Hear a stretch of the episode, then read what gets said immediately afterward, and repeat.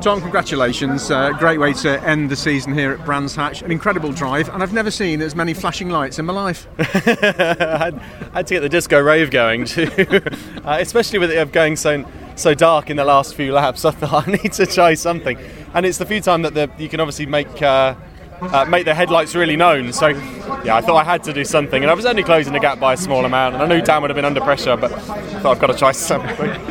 the weekend perhaps didn't go exactly as you'd planned, but you made up for it in race three because that was an incredible drive. It was really good fun and, and thoroughly, thoroughly enjoyable to have to have been able to uh, for been able to get a podium in front of you know massive crowd here on the start line at Brands Hatch is fantastic, and you know it makes it makes it all the worthwhile. Obviously, I'd like a bit more, but it's about to get quite loud.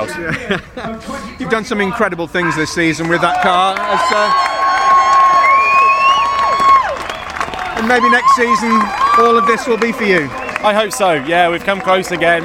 You know, it's my fifth season now of coming into the finale uh, with a chance of winning it. So, yeah, to have fell short again is hard to take, but um, you know, Ash and uh, everyone at uh, everyone at Laser have done an amazing job. So, full credit to them.